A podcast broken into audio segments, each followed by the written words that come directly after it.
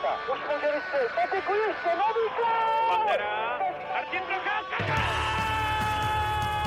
A teď je tu možnost Svojágra. Kapitán! Svoboda. Gol! Je to tam! Je to tam! Backhand in front. Hasek with the miraculous save on Platz.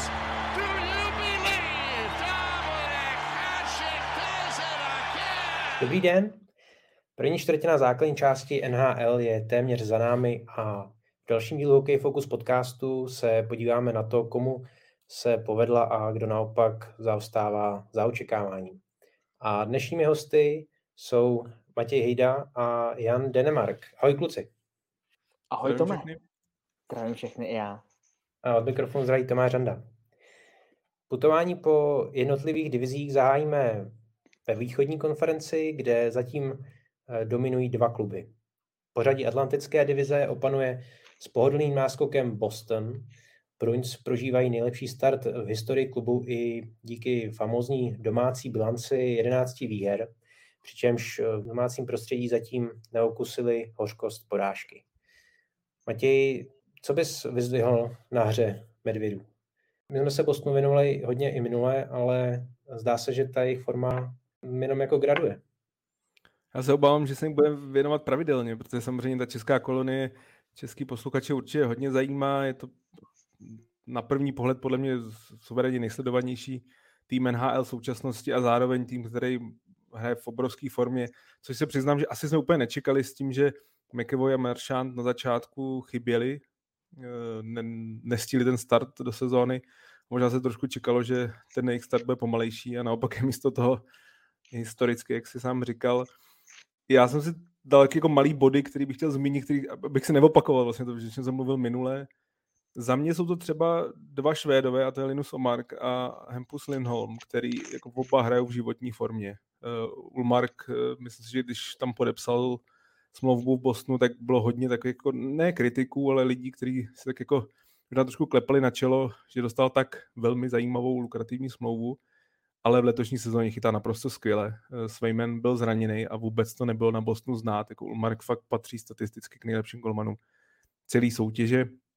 A Lindholm, o kterém jsme asi všichni věděli, že je jako dobrý back, ale jeho problém je, že velmi často je zraněný. Ale teď eh, je zdravý a navíc hraje podle mě fakt jako v životní formě. Je vidět, že je prostě v lepším klubu, ale zároveň je vidět třeba, jak Enheimu chybí.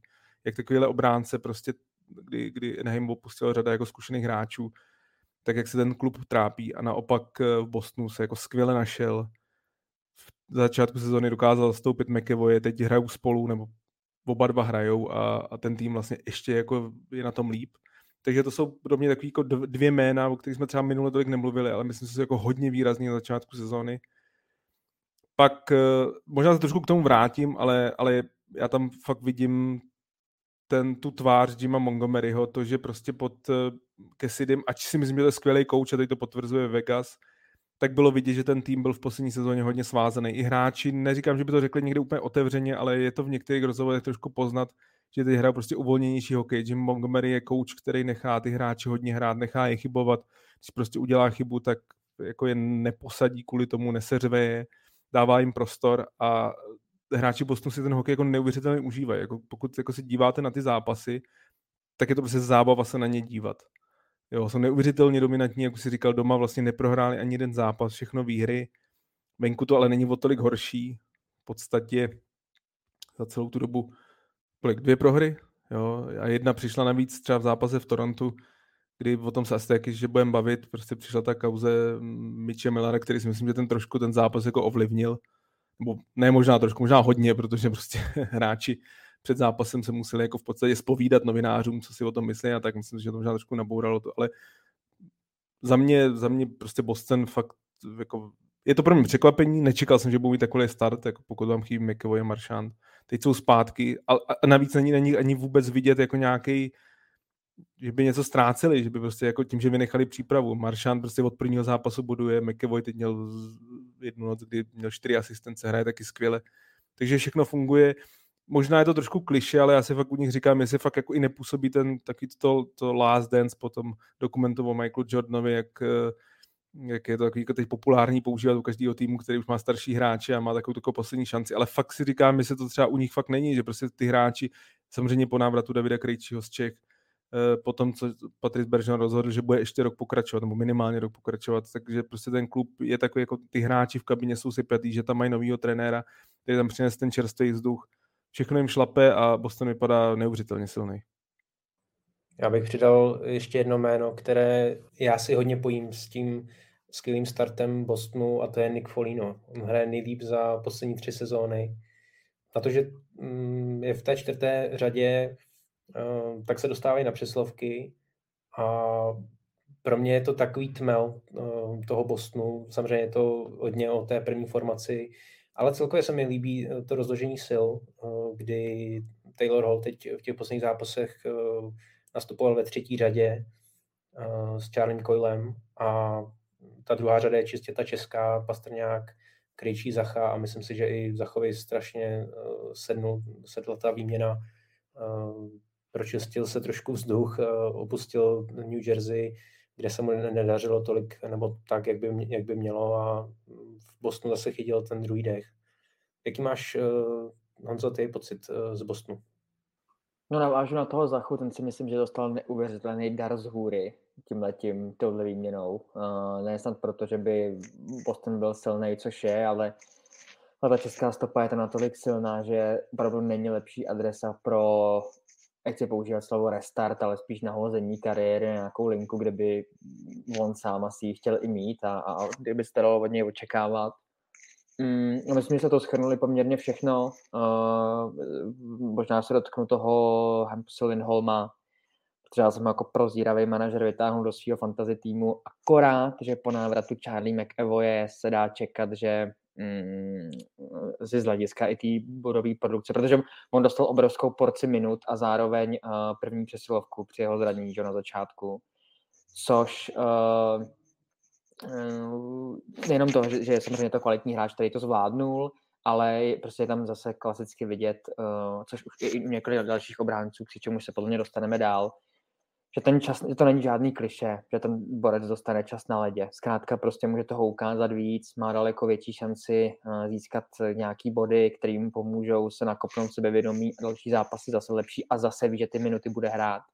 Což mu hrozně pomohlo a uh, vlastně se ukázalo, že tam měli hráči schopní nahradit ty velký ztrát, z týče zranění v úvodu, který podle mě paradoxně dodali tomu manšaftu takovej, takovej elán toho, hele, my to jako zvládneme bez, bez těch borců, přestože se všude okolo říká, že náš vstup do ročníku bude boj o holý přežití. A, a oni hráli, jak hráli, vyhrávali, No a samozřejmě s příchodem pak těch men se ještě zlepšili a myslím, že mají neuvěřitelný elán a drive. Tohleto tempo nevydržej, uh, myslím, z hlediska výher a získaných bodů, ale je to Stanley Cup contender a myslím, že není člověk, který by se s tím tím mohl jako rozhodnout polemizovat.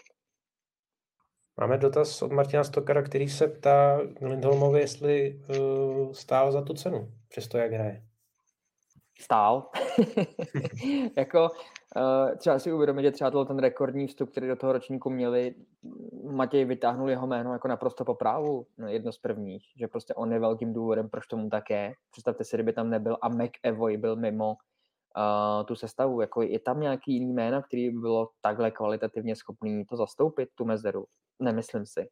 A, a nejde jenom o současný ročník, ale ten frajer je schopný zvládnout zahrát velké minuty a má furt Boston jako tým je v pozici, kdy člověk jako na jednu stranu tuší, že tato generace borců odchází, dají se tady použít pojmy jako last dance a tak dále.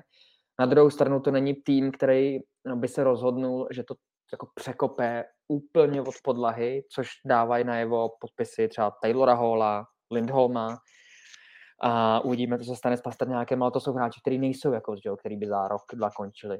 Takže oni to chtějí podle mě nějakým způsobem překlenout a nejít do nějakého úplně gigantického rebuildu a proto nasypali ty peníze tomuhle hráči a já si myslím, že to je dobrý tah. Hlavně, když se podíváte na tu smlouvu, tak jako v tuhle chvíli v podstatě ten kontrakt jako skvělý, jakože ty jeho výkony z kraje sezóny, on je pro mě i v nominaci, kdybych teď měl volit po 20 zápasech, kdo je na Norris Trophy, tak si myslím, že on je jeden z kandidátů. On je jako fakt neuvěřitelně dominantní back jako z kraje sezóny. To znamená, že kolik bere? 6, nějakých 6,5 nebo tak? tak to jsou jako super peníze za takovýhle hráče. U něj, co je problém, a na to asi Martin Stokar naráží, je ta dílka toho kontraktu a to se vracím k tím jeho zraněním. Prostě u něj problém je, jak dlouho vydrží. Kdybych si já měl vsadit, tak si myslím, že prostě těch 8 let, nebo dneska kolik, 7 ještě, asi nevydrží, prostě to je, to je ten, to je ten jako velkýho problém, jeho hodně limitují ty zdravotní problémy, ale zase pokud bych byl fanouškem Bostonu, tak, tak prostě si přeju, ať zůstane zdravý, protože když je zdravý, tak je fakt jako dominantní obránce a ten tým si myslím, že fakt jako posunul na vyšší úroveň, protože ten, ten druhý jako superback tam chyběl vedle McEvoye a Lindholm jim je, jako on je opravdu jako velmi kvalitní obránce, jenom ho prostě eh, limitovali to zranění, plus i to, že prostě hrál v týmu jako Anaheim, který prostě poslední roky prochází problémama nebo nějakou určitou přestavbou, což se vlastně projeví v letošní sezóně. Možná o něm budeme mluvit, kdy prostě úplně jako na chvostu celý NHL, po tom, co právě přišel i třeba o takhle dominantního hráče. Petr Knápek eh, se se ptá na Davida Pastrňáka. My jsme to už trošku eh, rozebírali v tom posledním eh, podcastu. Pohla se nějak tady ta situace, Matěj, podle tebe? Nemám zprávy. Ne, nemám zprávy o tomto. Já si do, dokonce, jako ne, že by nejednali, ale jako já bych třeba chápal teď pozici Davida Pastrňáka a jeho agenta, že vlastně momentálně asi ani jako nechce jednat, protože ta sezona je tak skvěle rozjetá, že vlastně ta jeho cena jenom stoupá nahoru. Nemá jako tendenci, že by šla dolů, ale naopak stoupá nahoru. Pro něj z jeho pohledu něco podobného jako třeba Johnny Goodrow v loňské sezóně, kdy prostě on řekl, před sezónou se nedohodli, že prostě nechce během sezóny jednat, že to nechá po sezóně. A vlastně tím takže. Kolum, takže Kolumbus. to se samozřejmě nemyslel, myslím, jsem, tím, že jako stoupala ta jeho cena, že možná rok předtím by asi se nenapadlo někoho, že Johnny Goodrow podepíše přes 10 milionů. Myslím si, že Davida nějaká je ta situace podobná, že by to ale jako zase tím nevylučuju, že za, za týden nepodepíšou. Můžeme tady dotočit podcast a zítra prostě má podepsáno. Z hlediska Bostonu, jako pro mě by to byla absolutní priorita, jako v tuhle, jako co nejdřív, protože říkám, ta cena jeho roste, já jsem, podle mě v létě, když jsme se tady bavili, kolik by tak mohla být jeho cena, já jsem typoval kolem 9, 9,3, no tak teď už vím, že samozřejmě to je absolutně mimo, že prostě to bude dvouciferný číslo. A už se jako přibližujeme třeba i k 11 milionům a to samozřejmě pro Boston jako z nějakého dlouhodobého hlediska není úplně ideální, takže být Bostonem chci nej, co nejdřív, ale být Davidem, i když samozřejmě je tam ten faktor zranění, pokud se zranil, ale doufejme ne, tak jeho cena roste a pro něj nemá jako teď smysl podepisovat, jako jestli bude takhle hrát, jak hraje, tak se fakt třeba na tu jedenáctku může v klidu dostat. Ale se dotýkáme tady tématu, který jsme naťukli minulé a to, že i kontrakty takhle veliký uh, se můžou, tam jsme se bavili třeba o Joshi Norrisovi nebo o jiných jménech, ale že se ze současného pohledu můžou zdát absolutně mimo svou velikostí, svou výší, ale ten platový strop se má samozřejmě podle těch uh, uh, údajů zvyšovat, což podle mýho názoru, i když se dostaneme okolo 11, já s tím souhlasím, že to je částka, o které se teďka bavíme a je naprosto reálně podle toho, jak on hraje. Takže to v, dohled, v dohlední budoucnosti nebude takový provár, jaký se podle mě může zdát. Protože oni se nemůžou prostě dovolit o něj přijít. Jakože fakt nemůžou. Ten, ten tým je v tomto případě jako v rohu a, a, a není tam nikdo podobný v podobné věkové kategorii a kvalitativní, který by byl schopný podobných věcí jako on prostě není. No a když zůstaneme ještě u těch uh, pozitiv, uh, co se týče Bostonu, tak uh, Patrice Bergeron dosáhl na Bayernu tisíce bodů, teprve jako čtvrtý člen organizace Bruins. Jak významný je pro Boston tenhle hráč, Matěj? Taková otázka asi úplně s jasnou odpovědí. Tak je to kapitán, že jo? to už samozřejmě něco nahrává, je to za mě je to jedna z, nebo určitě jedna z největších osobností NHL a dokonce bych si dovolil říct, je fakt jako jednou úplně z těch největších. I když třeba jako v pozadí hráčů jako Crosby, Ovečkin a McDavid, tak pro mě, já vždycky mu říkám, možná to už je taky taky kliše, ale že to je pro mě to je takový jako Roger Federer NHL. Já fakt neznám někoho, kdo by Patrice Bergeron neměl rád. Jako i, i fanoušci rivalů, jako je Toronto nebo Montreal, tak, tak prostě myslím, že Bergena každý má rád, že to je prostě fakt takový jako hráč, který hraje hokej asi jak by se měl hrát. Myslím, že každý trenér ho miluje, že to je prostě fakt jako zodpovědný hráč dozadu. Proto třeba ty, že teď nazbíral tisíc bodů, myslím si, že kdyby byl a, a skill by na to měl, tak by klidně dneska mohl mít třeba už 12 bodů, ale on je fakt jako ten zodpovědný hráč, proto i několikrát vy, vy, vyhrál Selke trofy, už se hodně spekuluje v zámoří o tom, že se možná i přejmenuje ta trofej podle něj, protože nikdo ji nikdy nevyhrál tolikrát jako on. Za mě prostě fakt jako ideální prototyp centra, toho prvního centra všestranného po všech stránkách, prostě lídra, tvář organizace, vzor pro mladý hráče, eh, já vím, že tady teď jako mluvím o Bostonu jako v jenom superlativech, i když jsou tam i některé věci, možná taky naťuknem, ale, ale prostě on je fakt jako stělesním toho, když se jako mluví o Bostonu, jak se mluví o tom, že ta jejich kabina je strašně silná. Od toho třeba přelomu 2009-2010 tam vytvořil jako strašně silný nukleus, který funguje jako dlouhá léta a on je jako velkou součástí toho. Takže za mě prostě obrovská osobnost, je jasný first ballot Hall of Famer, absolutně bez debat a jasný samozřejmě dres pod strop eh, v aréně v Bostonu a jedna z největších legend toho klubu historii. Je to borec, kterým bych si měl vybrat, už jsme to tady zmiňovali, tak bych s ním šel na drink a díky s někým jiným bych nešel radši. Myslím si, že poslední typ borce s takovýmhle morálním kreditem a herním a vším byl možná dokonce Jean Beliveau, jako hodně, hodně velký minulosti v Montrealu, který splňoval taky podobný uh, herní, ale jenom lidský kvality a podepisuju v plném rozsahu, co říkal Matěj, jako tam to, to opravdu neuvěřitelná persona, která by mohla myslím, že přednášet na mnoho různých témat, na, ať už jde o hokej, ale i právě jak se chovat jako jeden k druhému a tak dále. No. Když se ještě vrátíme k tomu, co tady naznačil Matěj na začátku, přece jenom Boston si prošel uh, takovým krátkým uh, slabším obdobím, zejména teda v tom poli vedení klubu. Byla tady kauza Mitchella Millera. Jak to zpětně hodnotíš, Honzo? Tuhle krátkou anabázi s tím problematickým hráčem. No, když na to kouknu ze strany Bostonu, tak tomu moc nerozumím, proč k tomu došlo. Především proto, pro jak otevřený výroky se potom rozhodli samotní hráči toho klubu. Bylo patrný, že úplně výrazná diskuze mezi nima a vedení neproběhla, což na jednu stranu člověk může říct, že to je jako normální, protože vedení vybírá hráče, tohle to řeší. Já nesouhlasím, že jsou případy jako třeba tenhle, kdy uh, s hráčema, jako je třeba Bergeron, tyhle ty věci jako konzultovat máte a podle mě musíte, zvlášť, když se tomu týmu takhle daří. Je jasný, že to přinese negativní atmosféru, negativní články, negativní zájem médií, tak proč do toho teďka takovým způsobem šahat?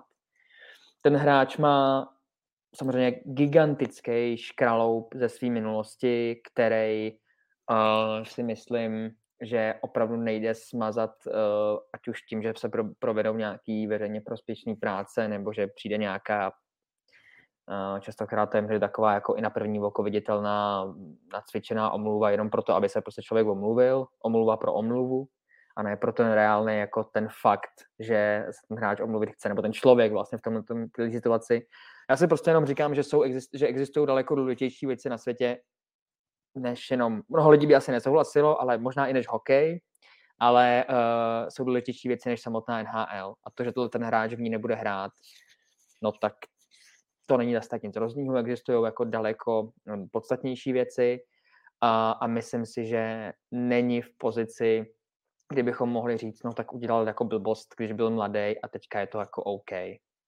Já to tak necítím. Myslím si, že ten prohřešek trval mnoho let a je patrný, že tam v tomhle směru jako opravdu výrazný problém a ta ozvěna, která se uh, uh, ozvala po tom, co ho podepsali, byla naprosto oprávněná. Byť si pokládám otázku a, a pokládal jsem si ji častokrát, když ta kauza jako vyšla najevo, nebo když se to řešilo, co je vlastně jako ta míra, nebo kdo rozhodne tu míru, když už řekne, jo, OK, uh, jako dáme ti teda tu, tu reálnou, opravdu druhou šanci, že můžeš hrát ten hokej na nejvyšší úrovni.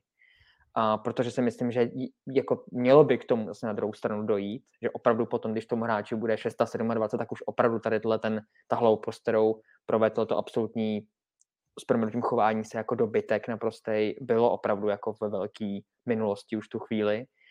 A Nebo tam těžká spíš taková, zase jsme takový ty morálky, jako jestli teda opravdu je jako OK mu zazdít tu kariéru v tom směru, že se NHL nikdy nezahraje. Já říkám, že samozřejmě existují daleko horší věci v životě, na druhou stranu, hm, jestli je to správně, no. Jako nejsem já asi, abych to posuzoval, ale spíš si pokládám tyhle ty otázky.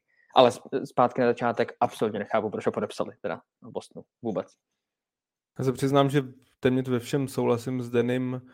Možná jenom některých věcech byl asi ještě trošku eh, radikálnější. Já bych na začátek řekl, že jako určitě jsem proto, že by se lidem měla dávat druhá šance. Jako rozhodně si nemyslím si, že když jako prostě provedete něco takovém rozsahu, že neměl byste už nikdy dostat šanci. Ale můj problém je, že to, co dělal, bylo prostě dlouhodobý, bylo to nechutný, bylo to prostě vyloženě predátorský chování, několika letý. Nešlo prostě, všude jsem jako čet, že udělal klukovinu a že jsem, ne, to nebyla klukovina, to bylo prostě nechutný predátorský chování eh, ke svým spolužákovi eh, dlouholetý.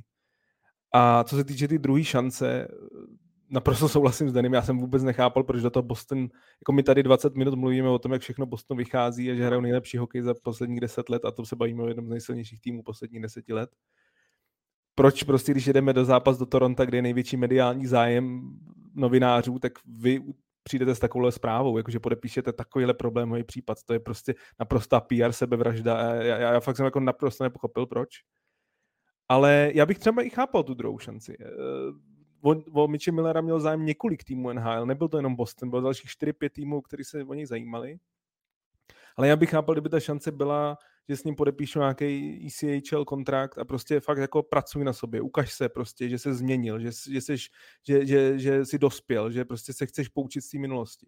Ale tohle nebylo. Oni s ním podepsali NHL kontrakt, což je kontrakt za několik milionů dolarů pro kluka, který pro nějakou jako nápravu neudělal absolutně nic.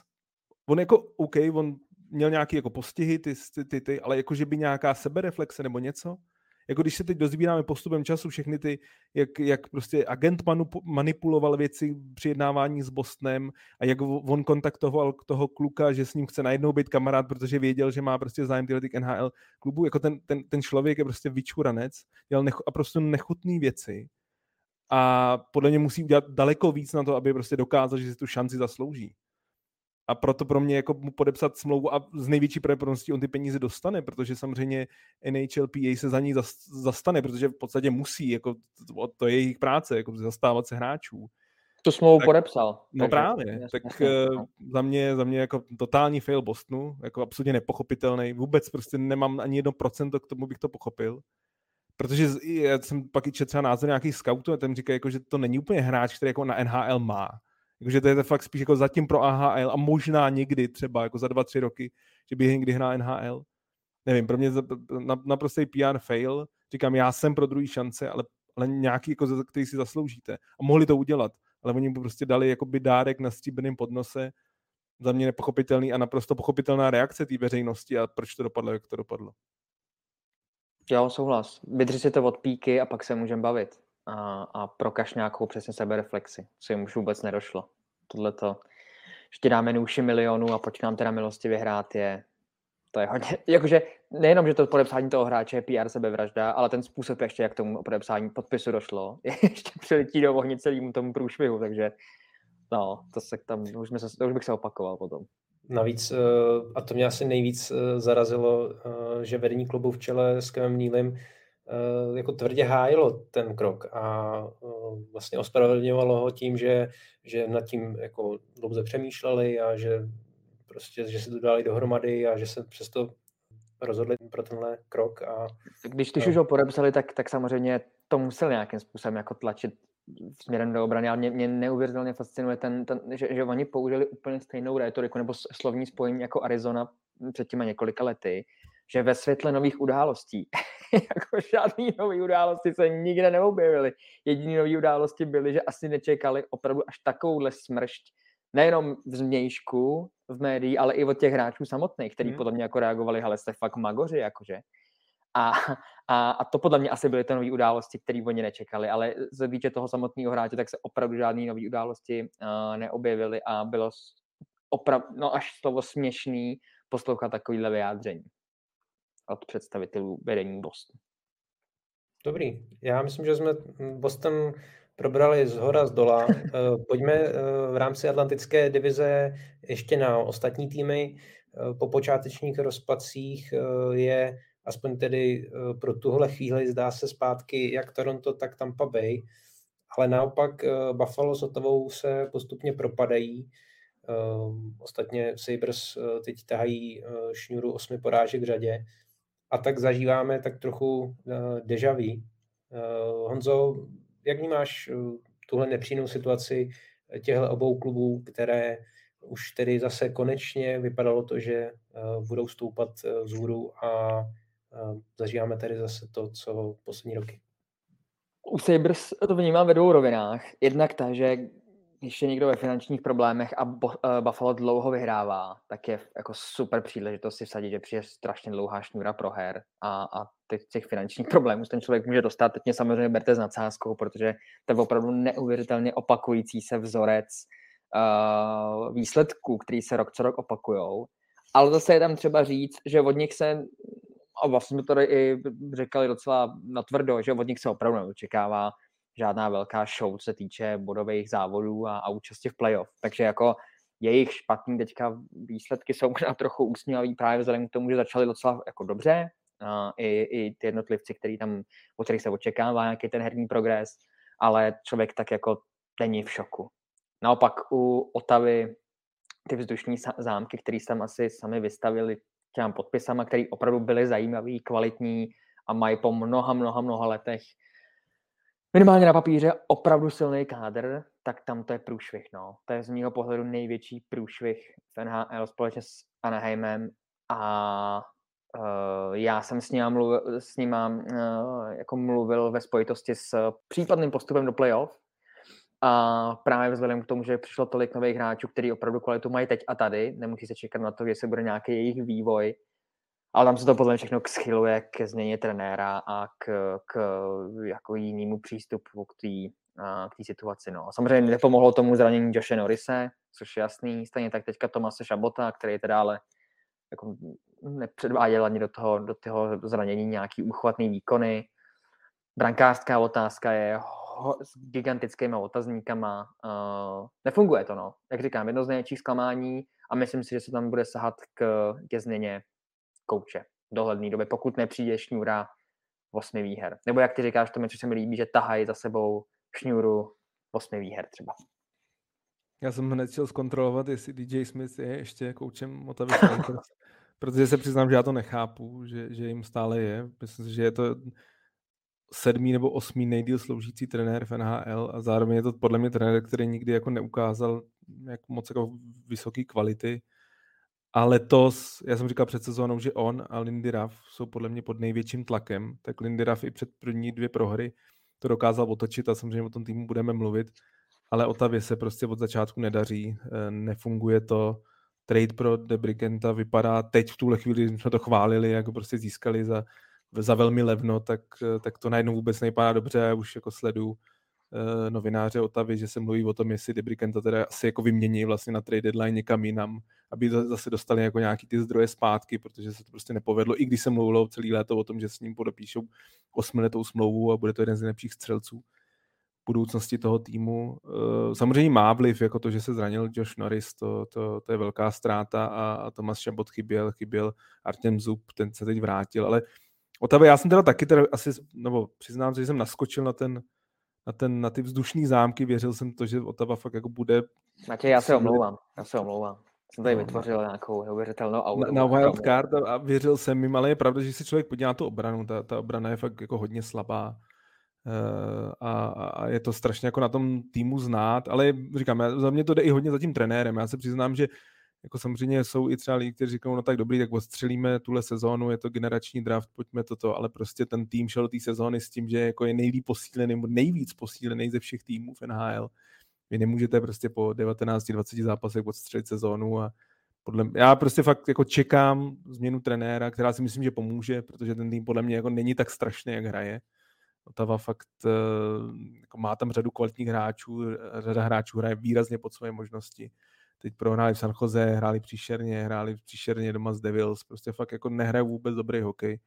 souhlasím s tím, jsou obrovský zklamání a doufám, že budou něco dělat, protože podle mě jako zabalit tu sezónu po tom, co podepíšete Žiru a který je na sklonku své kariéry, ale zároveň pořád hraje dobře. Jo? Pořád hraje dobře, on si zvolí, že půjde domů a že, bude, že po, chce posunout tenhle tým dál a, a vyhrajete takhle hrozně, to, to prostě nevím, musí tam podle mě něco dělat. Co se týče Buffalo, tak tam je to jakoby trochu mrzí, protože už jim přeju jaký vzestup, ale zase si myslím, zase ho nečekal letos. Jako, myslím si, že tam jako nějaký kontinuální, je to takový, že začali skvěle, prostě říjen to je jejich měsíc, měsíc, listopad naopak je jejich tristní měsíc, tak se na to otočej, ale mně se jako na Buffalo docela dobře dívá, mě, jako myslím si, že tam jsou aspoň jako pozitiva, že Rasmus Dalin hraje skvěle, Tage Thompson prostě si, je vidět, že tu smlouvu, kterou dostal, si zaslouží, že prostě dělá kroky dopředu, je tam řada prostě mladých hráčů, je tam samozřejmě problém v bráně, tam jako 41 letý Anderson a Eric Comrie, který celou, celý život pendluje mezi farmou NHL, asi nejsou úplně dlouhodobé odpovědi. Ale u Buffalo já tam to nevidím tak černě. Myslím si, že ten tým prostě bude dělat už kroky dopředu a jsou tam aspoň pozitiva. U Otavy tam žádný pozitiva nejsou a je to obrovský zklamání. Nechybí samozřejmě dotaz uh, na Juraje Slavkovského. Tak uh, jak bys zatím zhodnotil jeho působení v NHL? A možná bych to doplnil, Mati, o ten, co říkáš, nebo co jsi říkal na ten jeho trest dvouzápasový z utkání proti Detroitu za vražení na hrazi. Ty mi dáváš, sám dáváš, takže no. jako bacha. Dnes dá, dáváš mi, no takhle, co se týče těch výkonů, padla otázka i minule, v podstatě můj názor se nemění, prostě 18-letý kluk v NHL to má jako neuvěřitelně těžký, za posledních 10 let jich moc nedominovalo, v podstatě kromě McDavida mě žádný nenapadá jiný, Matthews ten byl o rok starší. Je, prostě Juraj Savkovský je kvalitní hráč a není to žádný generační talent a ta jeho cesta bude pomalejší, což se i projevuje na jeho nějaké ice time, jako využívají, prostě zvolili tu cestu, eh, že bude v NHL, že nepůjde do AHL. Já jsem třeba si myslel, že skončí v AHL, ale to trošku k tomu hraje roli to, že tým Montrealu v AHL Laval na rozdíl od loňské sezóny hraje velmi špatně a oni podle mě nechtějí, aby byl v prostředí, který jako nefunguje. Naopak hrozně sázejí na Martina St. Louise, který jako s čím se zatím neuvěřitelně projevuje, že jako pracuje individuálně s každým hráčem a, každý, a většina těch hráčů v tom kádru momentálně dělá progres dopředu, hraje líp, než hráli dřív a věří to, že to přijde i se Slavkovským, že prostě ta celoroční práce s ním přinese jako z dlouhodobého hlediska ovoce. No ono ze čtvrtý liney, když hrajete 9 minut na zápas, tak prostě body se moc nedělají. Za mě je pozitivum to, že vlastně už jako dal ty tři góly. Ale teď by měl v noci hrát ve druhém útoku, protože Hoffman je zraněný, takže snad z nějakého dlou, jako dlouhodobého hlediska to bude dobrý, ale jako nečekejte od něj velký věci, říkám. Jako Slavkovský je kvalitní hráč, ale není to generační talent. A je to taková jako očukávací sezóna, ale myslím si, že postupem jako času, kdy Montreal podle mě bude vyprodávat některé ty, ty veterány, kteří jsou tam jako mají třeba jim končí smlouva, tak toho prostoru bude přibývat, ale jako nemohli jste čekat fakt, že, že Slavkovský dá prostě 10 gólů v 11 zápasech. A co se týče té tý suspendace, naprosto zasloužená, eh, kdyby měl historii, tak je to víc, tak by dostal víc zápasů, ale zase si nemyslím, jako i když ten faul vypadal strašně, to jako souhlasím, prostě když někoho eh, pošlete hlavou na, na hrazení, tak, eh, tak to, na to není omluva, ale v tomhle případě na mě to působí, na mě jako, a celkově, když se jako dívám, tak zatím působí tak jako občas, a tím ho nechci omlouvat, ale takový jako, že nějak, nějak jako, takový jako slůně, který tam občas jako prostě udělá nějakou jako hroznou hloupost myslím že to bylo fakt jako, že, že jako to není zákeřný hráč, že prostě si jako absolutně neuvědomil, že ten, že ten hráč, který ho srazil, je, je mnohem menší a lehčí a, a, a že prostě zatím jako je to kluk, který mu je 18, který má prostě obrovskou obrovský tělo, ale ještě podle mě jako nedorost do něj jako úplně fyzicky, že jako neuvládá to, že prostě má, eh, teď když má že kolik, 230 pounds, tak teď mě vypadlo, kolik to je v kilech, ale prostě jako je to metrákový hráč a myslím si, že ještě to jako úplně neovládá.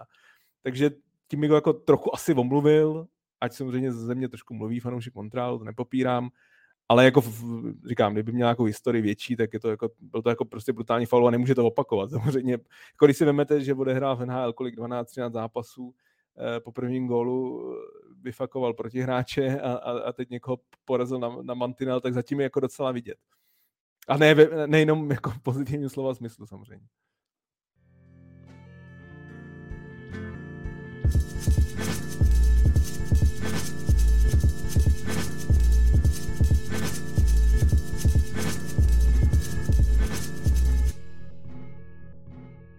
Pojďme do metropolitní divize. Tady se daří eh, na to očekávání New Jersey, eh, které aktuálně tedy eh, tahá dokonce 13 zápasů vítězných v řadě, čímž vyrovnalo klubový rekord a Devils tak prožívají nejlepší start do sezóny v historii organizace. Honzo, věříš Ďáblům po tomhle skvělém startu, nebo zatím si ještě počkáš, jak se jejich situace vyvine? Já jim věřím. Uh, od, od chvíle jsem dost, vyslovil tuhle tu větu, jak to půjde do kopru, to je jasný, ale já jim věřím. A je to eh, podle mě podobný, ehm, na, mám na to podobný náhled jako u Buffalo, jenom s tím rozdílem, že to je jako v opačným směrem, že rok co rok, minimálně řekl bych v minulý a, a v předminulý sezóně už se jako očekával, kdy, kdy to kruci přijde. S tím gigatalentem, který oni v té kabině mají, teď to přišlo, myslím, že jako na nad očekávání dobře, i vzhledem k tomu, že největší letní posila Ondřej Palát eh, toho moc neodehrál vinou zranění, ale myslím si, že uh, paradoxně přišla pomoc od borce, u kterého já jsem to teda vůbec nečekal. A jako Jesper Brat je, no byl a pořád um, je velmi kvalitní hokejista, ale aspoň na mě to tak působí těch zápasech, že centři jako Hischier nebo, nebo Hughes jsou schopní svojí kvalitou, která neustále vzrůstá, hlavně u Hughes, jako tu lineu udělat. Jenže jakožto centr vy tu lineu můžete dělat Mm, jako sečovám síly stačí, ale nějaký to křídílko, který k tomu jako dovede poslat, potřebujete. A, a tenhle ten Bourák, která má jako jednu z nejlepších uh, forem, uh, co se týče forwardů vůbec na začátku téhle sezóny. A mám ho spojenýho vlastně s tím, s tím úspěchem, který teďka aktuálně Devils zažívá.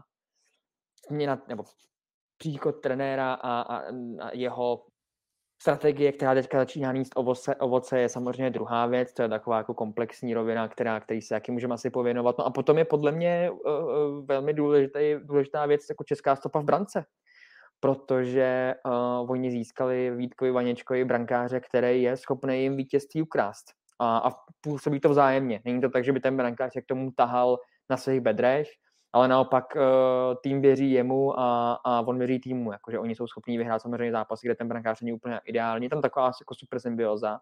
A vůbec to není tak podle mě jako nějaký streak chvilkovej, ten tým reálně opravdu může uh, pokračovat ne v tomhle tempu, ale, ale přihlásit se reálně do boje o playoff. A ještě je tam jedno jméno, který začínalo ve čtvrtý brázdy na začátku, a to je Tomáš Tatar.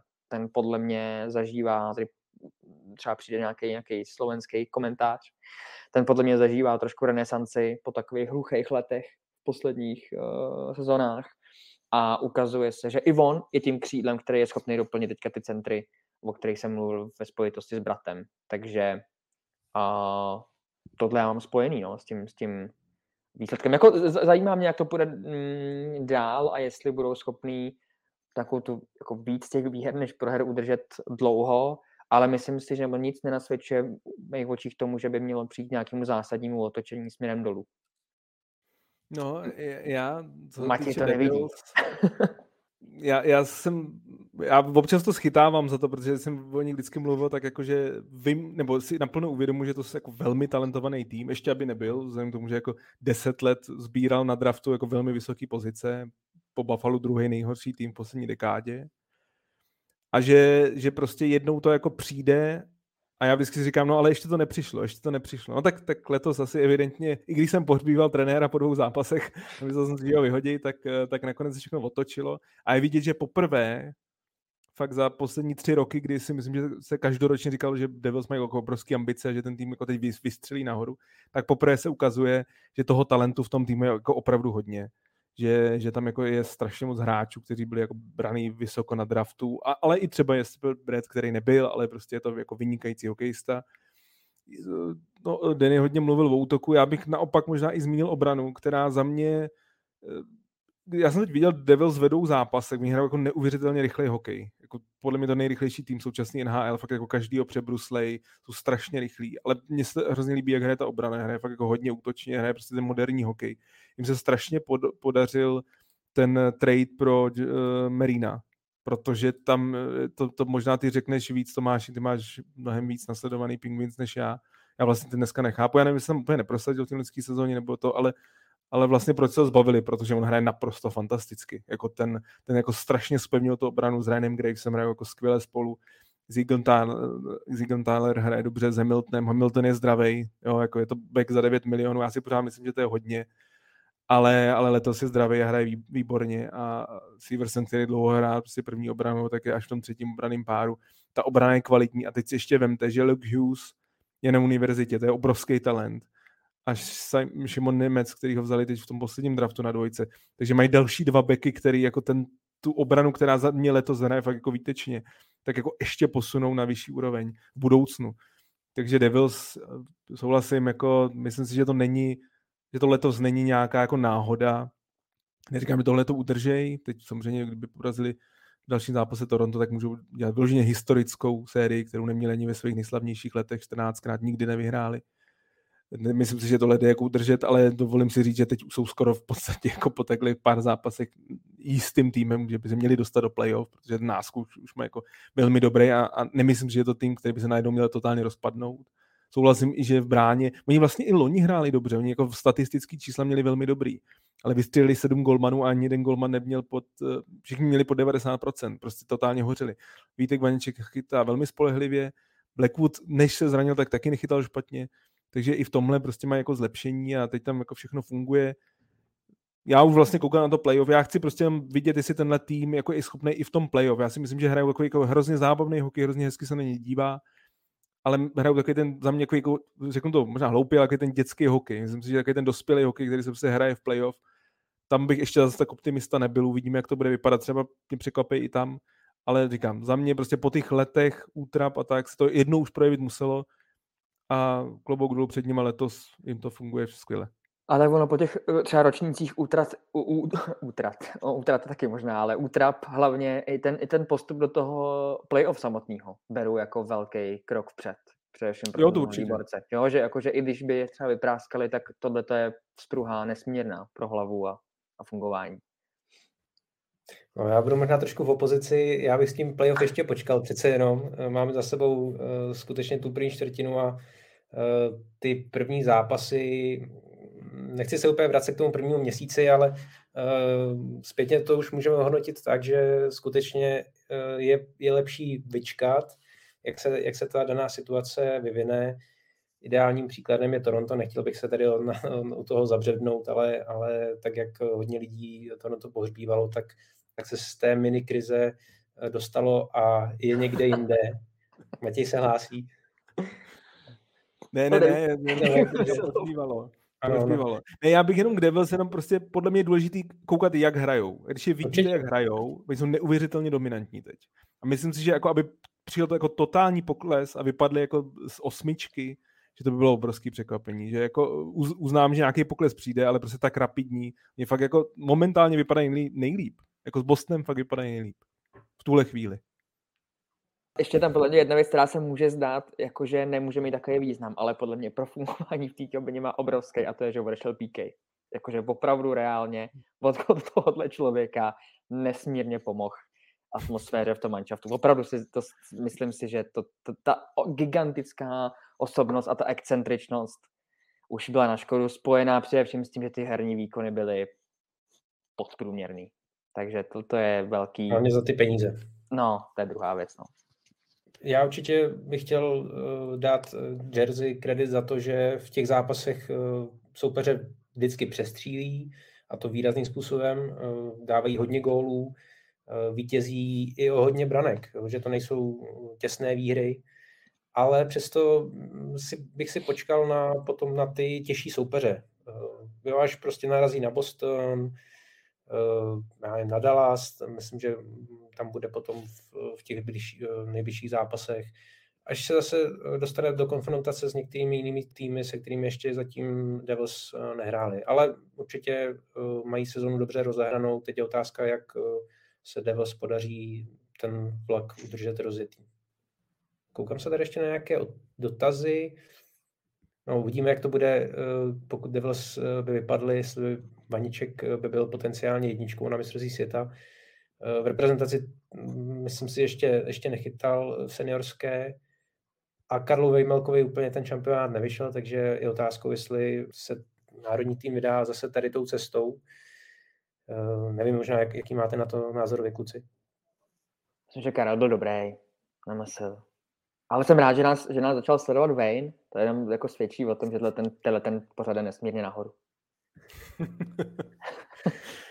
No, já myslím, že na to je ještě brzo, že na to je brzo. Já, já fakt jako vidím Devils uh, jako vysoko teď, samozřejmě říkám, playoff si myslím, že je to úplně jiný styl hokeje a bude to úplně těžký, zároveň si myslím, že ten tým bude posilovat.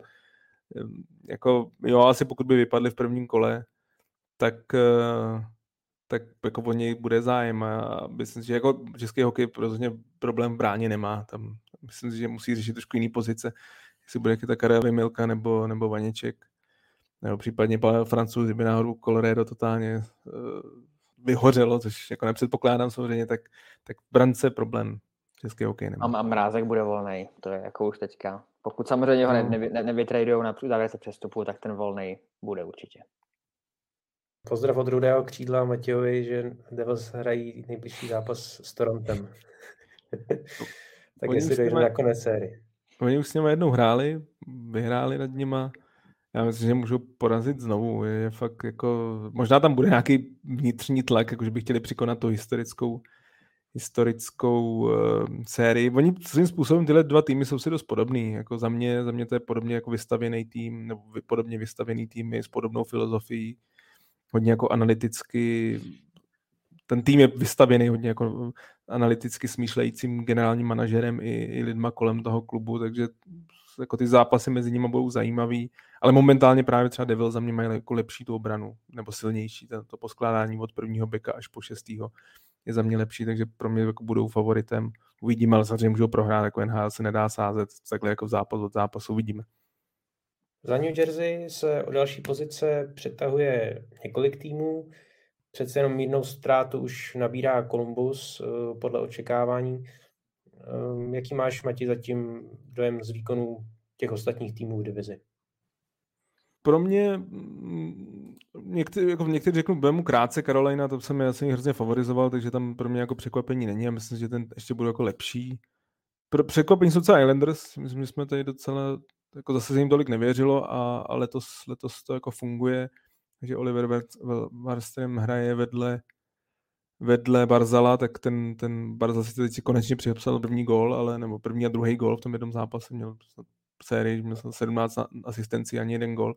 Ale funguje jim to, Sarokon chytá skvěle, to je pro mě jeden z, jako z velkých adeptů na, na Vezina Trophy, takže Islanders, Islanders dobrý já jako s tím Kolumbusem, já jsem nečekal, že by jako vylítli, to ne, já jsem říkal, že jako podpis Gudrova je, je, je, dobrý, nebo je to určitě posílení, ale, ale neotočí ten tým, ale že budou až takhle špatný, jsem nečekal. Já myslím, že jsme o tom tady mluvili minule, že golmani prostě hořejí, obrana, defenzivní systém absolutně nefunguje a teď se trošku Kolumbus zlepšil, jsem zvědavý, jak jim to vydrží, na druhou stranu mají tam obrovské množství zranění.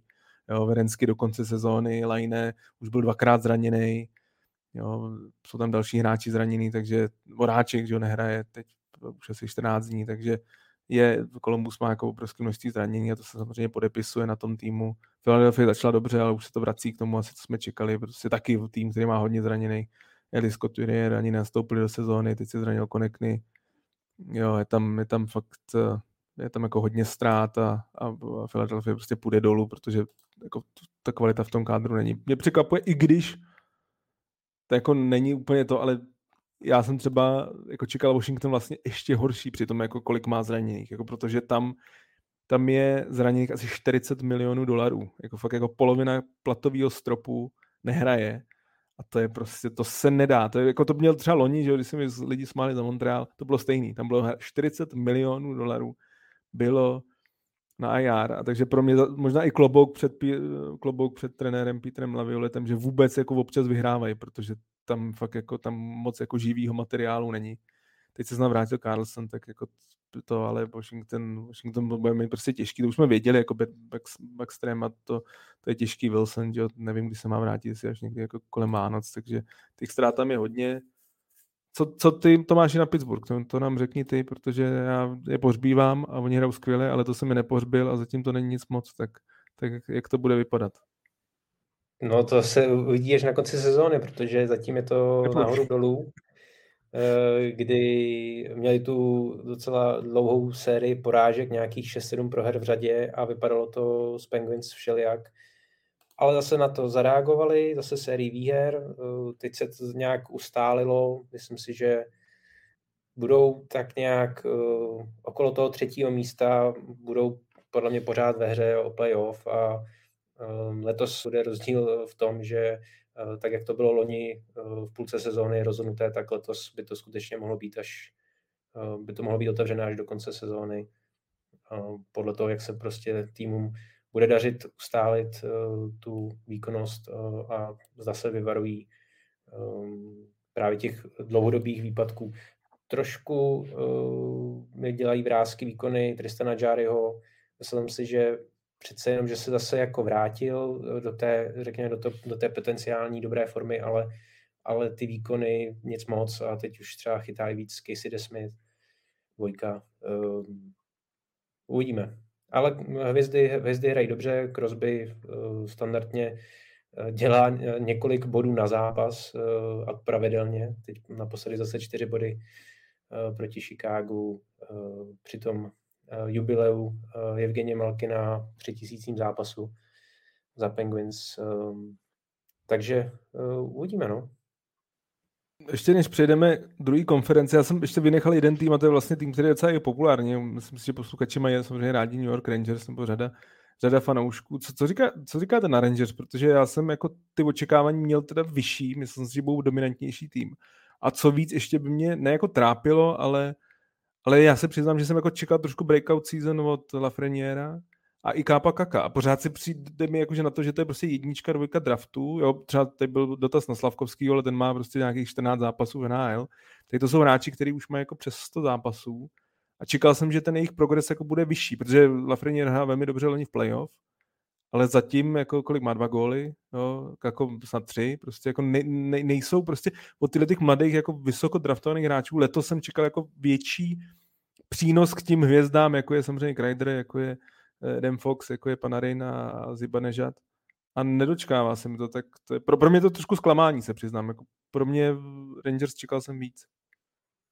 Je to tak, já taky. Uh, oni měli docela dobrý začátek sezóny, Uh, Mika Zebaniat hrál perfektně, dával hodně gólů. Uh, Panarin uh, zase tradičně hodně produktivní, ale celkově se Rangers nějak ten poslední měsíc nějak zasekli a uh, oni rozdělili vlastně ty mladíky od sebe, uh, že tak, jak hráli v playoff že spolu s, s Chytilem uh, v léně, tak, uh, tak je rozdělili, jako myslím byl v první řadě Lafrenier níž, chytil, vlastně byl i zraněný nějakou dobu, Uh, no, těžko říct, uh, co je tam špatně, protože ten tým uh, je podle mě sestaven velice dobře a i ty zkušenosti z toho posledního playoff je právě, jsem, jsem si myslel, že je posunou dál.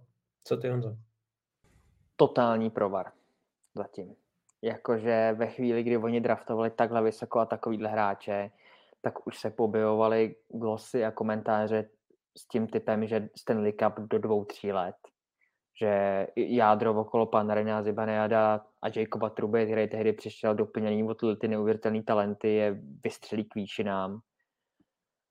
A při představě, že tele, takhle hrající manšaft s tímhle kádrem by letos měl zautočit na, na absolutní špičku, tak, tak člověk musí být hodně odvážný typer, aby tohle to byl schopný jako obhájit. Podle mě to, no to jako vůbec není. A jediný, kdo zase jediný, jediný jako hráč, který, je schop, který má schopnosti na to obhájit tady ten názor, je v současné chvíli šestěrkin, který vlastně tě v playoff dotáhne jako kam, kam až vlastně musí budou stačit, což bylo vidět loni, ale to, jako dlou, to není dlouhodobá cesta k úspěchu. No. A tyhle ty dva hráči, myslím, že se o tom bude samozřejmě s nabývaj, přibývajícím časem, to je logický, že se o tom bude víc, víc mluvit, ale je dobře, že, že jsme to na, jako tady naťukli, protože je podle mě třeba popsat to uh, jako natvrdo, jak to je a já si myslím, že to je fakt brutální průšvih v současné chvíli. Ty kluci už měli, především Kako, měli už jako domino, ne dominovat, ale být jasným přínosem top 6, do top 6 v ofenzivě a to se jako absolutně neděje.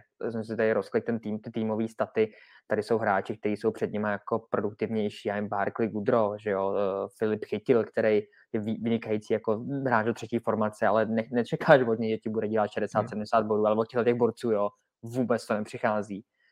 Provar. Provar a bude se to jenom a jenom stupňovat, protože se nedá, podle těch současných výkonů tam nedošlo k nějaký jako velký katarze, jako třeba u Hughese po, po prvním a druhém roce, kdy bylo opravdu vidět, že ten člověk je jiný. Co se týče muskulatury a pohybu a všeho, u těchto kluků to nepřichází a je to špatný zatím, no. Je to velmi, velmi špatný. A navíc ani nedá čekat, že oni ten kádr je opravdu kvalitní, takže jako nelze čekat, že by byli natolik špatní, že budou mít zase nějaký vysoký místa na draftu, že jo. Teďka v současné chvíli jsou jako na v pozici, kdy playoff s tím kádrem je očekávaný, očekávaný krok, ale rozhodně to není taková ta, pro mě já to, já to nazývám pro sebe šedá zóna v současné chvíli, že to není na nejvyšší vrchol. Jsou dobrý, ale ne na, na absolutní špičku.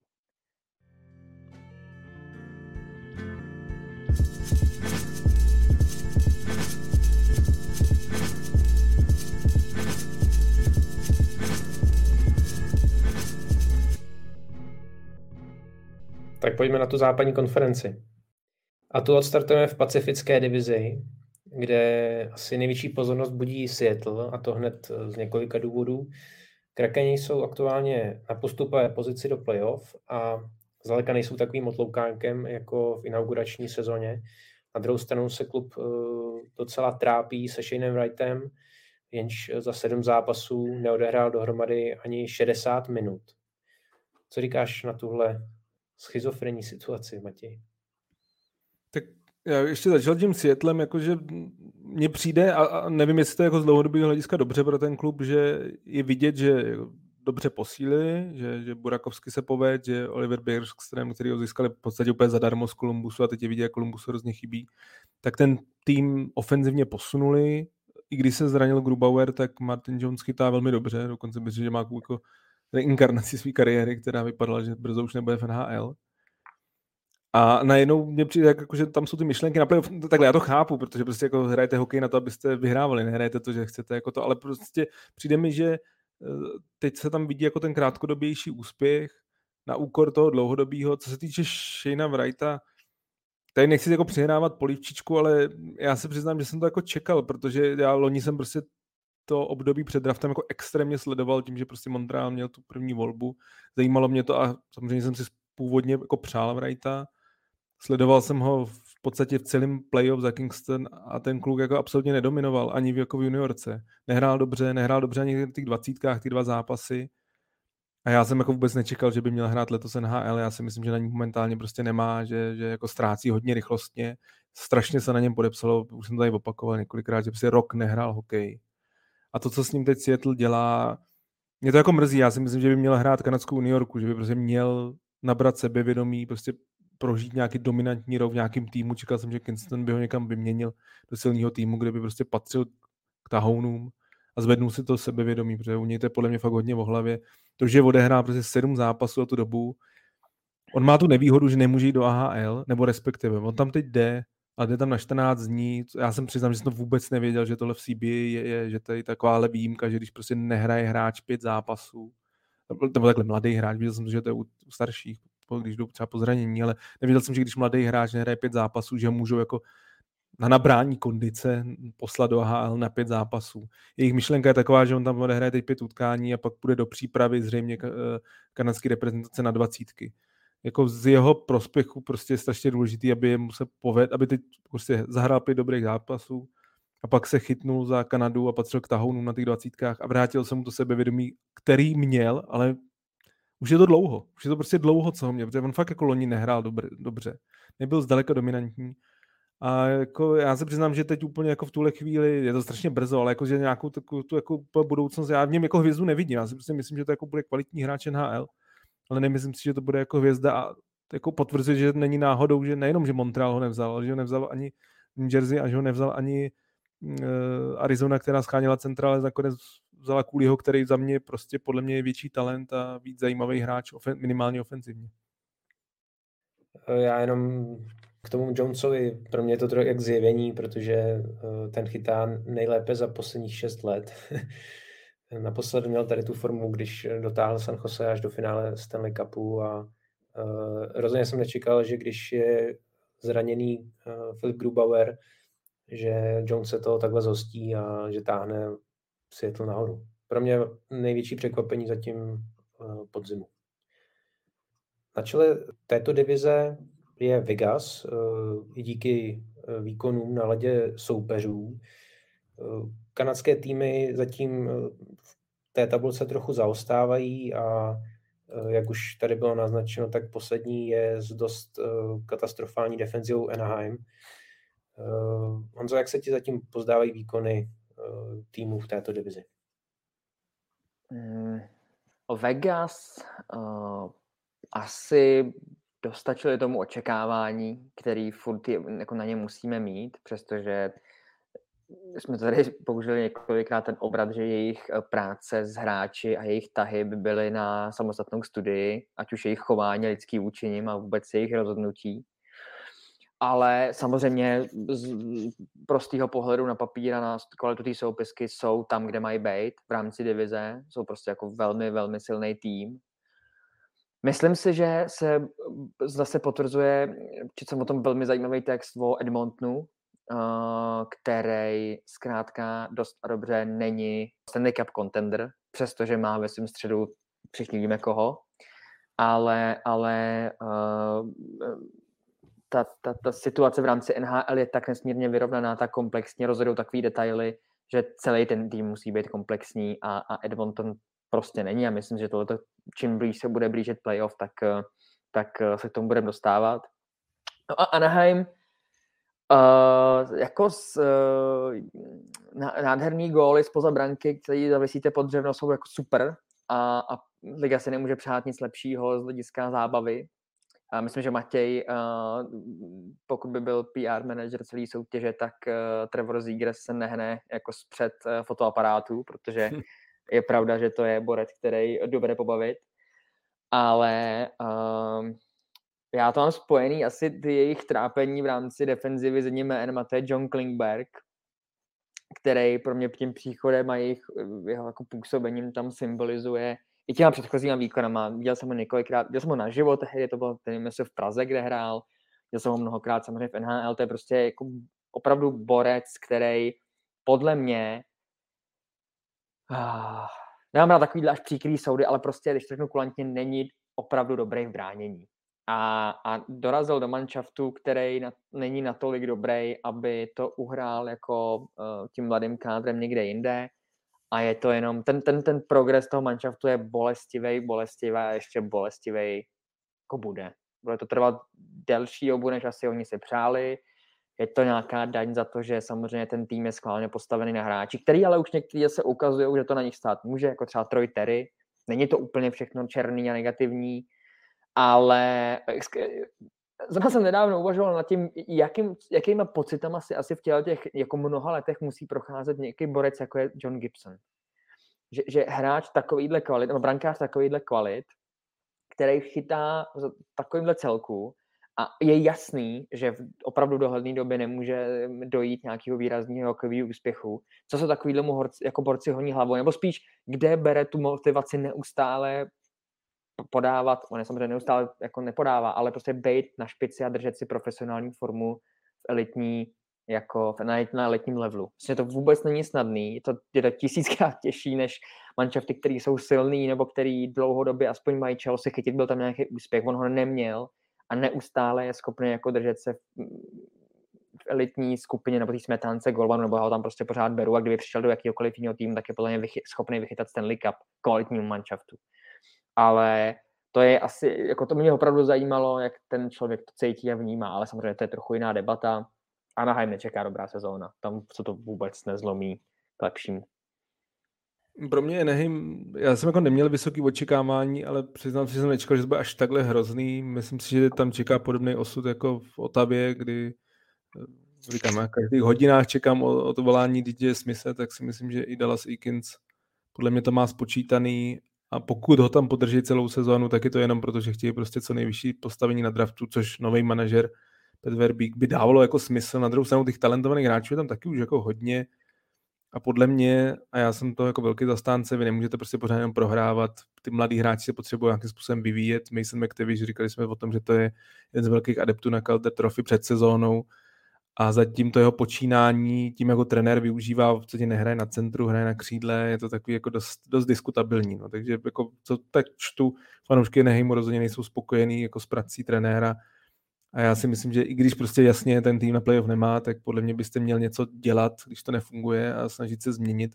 V Nehejmu nefunguje absolutně nic, ten tým vlastně nevyhrál v základní části ještě ani jeden zápas je to, já, já teda jsem strašně rád, že konečně jsem třeba v něčem trochu neschodném, protože tak jako pořád uh, pochlebujem navzájem. A já asi už ani Johna Gibsona nevidím jako elitního golmana NHL, já si myslím, že to je jako dobrý brankář, ale myslím si, že těch posledních dvou, třech letech, eh, ač je to samozřejmě hodně tím týmem, tak ale i on má jako svůj díl viny taky, myslím si, že už mm, i ta jeho hodnota, myslím, že jsme taky tady probírali v minulosti, že dneska by už za ní tolik nedostali, že dřív, že kdy za ně mohli dostat prostě fakt jako velké množství zajímavého materiálu do budoucna, tak si myslím, že teď už ani takovou hodnotu na trhu nemá. A co se týče Klimberga, tak eh, to je úplně stejný případ, a to jsem tady říkal v létě, jako Taylor Hall. Prostě to je prostě podpis hráče, který prostě ho tak nějak jako vlastně nikdo moc nechtěl, nebo nechtěl, nikdo mu nechtěl nabídnout ty peníze, které si představoval, tak podepsal roční smlouvu v týmu, který stojí úplně za prd.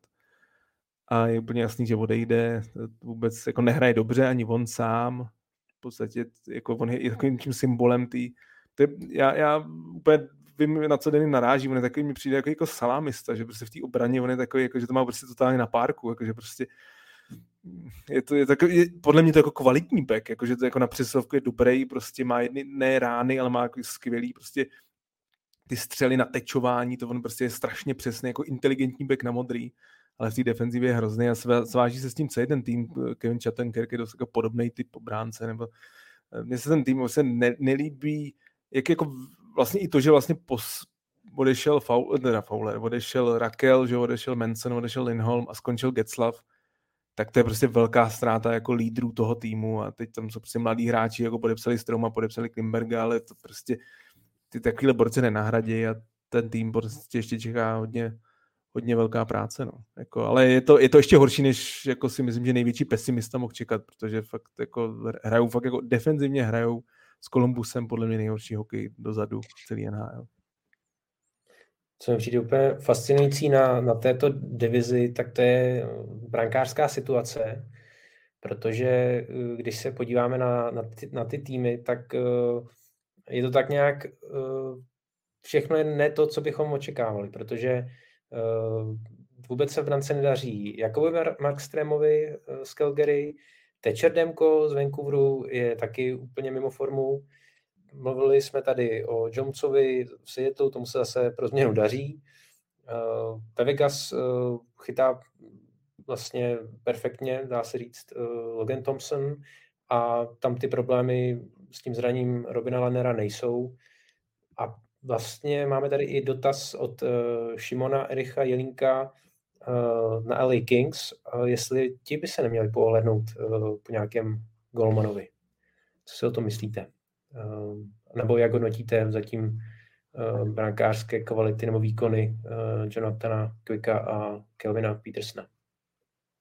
Tak Šimon rovnou chce od nás kandidáty, což není jako lehký voržek rozlousknutí, ale No já si myslím, že hodně věřili dlouhodobě Petersonovi, že na, prostě přirozeným způsobem nahradí uh, dlouhodobou jedničku a takový to pozvolný přidávání, že zla se zaseklo už loni, to se v tom trochu pokračuje, že to rozhodně není těma výkonama tak jasný, že by byli všichni na jedné lodi s tím, hele, tak prostě Calvin to dostane do rukou uh, v brzké době a všechno bude zalitý sluncem.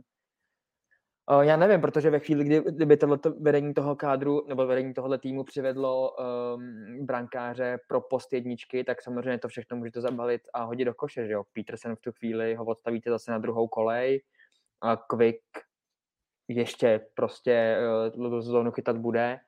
Já si myslím, že to rozhodně nebudu říct v současným ročníku uh, nejblíž. Uh, v příštím upřímně se přiznám, že nevím, jestli Quickovi končí smlouva po, po téhle sezóně a, a to bych tady si vařil z vody a, a nejsem si úplně jistý. Takže se na to rychle podívám, ale uh, nenapadá mě žádný jméno, který by v současný, teď, teďka ve chvíli, v této chvíli měli přivádět za cenu nějakých šílených věcí. Jonathan Quick má poslední ročník smlouvy. Takže to z tohohle hlediska to dává jako smysl uh, počkat, nedělat tady žádný gigantický rozhodnutí. A myslím, že tam ještě větší problém ten, ten, ten, ten Peterson, protože si prostě dostal smlouvu na kolik, na 4, na 5 let hmm. a, a viděli v něm to budoucnost a on to zatím jako absolutně ne, nepotvrzuje. Já jsem velký fanoušek Jonathana Quicka, ale zároveň si uvědomuji, že jeho nejlepší leta už jsou dávno, dávno pryč, jak si prostě prošel zraněním, ale pořád i přes to všechno je z té dvojce ten kvalitnější. Hmm. Peterson prostě nechytá dobře, nečekalo si, že na tom bude tuhle chvíli jako takhle, mysleli si, že bude prostě jasná jednička a Quick si odchytá prostě 25 zápasů, 30 za sezónu Nebylo to ani loni, není to ani letos. A souhlasím s tebou, jo, to mě vlastně nenapadlo při té divizi ta situace. I v Edmontonu vlastně podepsali Jacka Campbella za obrovský peníze a, a dneska vůbec nechytá, se sebevědomím je úplně na dně. Naopak Stuart Skinner nechytá špatně, když se mu teď nepovedl ten zápas s Devils, to jsme viděli všichni asi tu chybu, ale nebo těch několik chyb v tom zápase, ale jinak si myslím, že chytá jako dobře, takže Edmonton to za stolik asi trápit nemusí, minimálně teda až na to, že mu platí samozřejmě přes 5 milionů dolarů a, a, a Campbell prostě je momentálně vlastně nepoužitelný, protože ten je podle mě z těch jako úplně z nej, nejvíc v neformě v té hmm. pacifické divizi. Je to tak, díky za doplnění na, na Campbell jsem zapomněl. Takže takhle to máme, si myslím, komplet.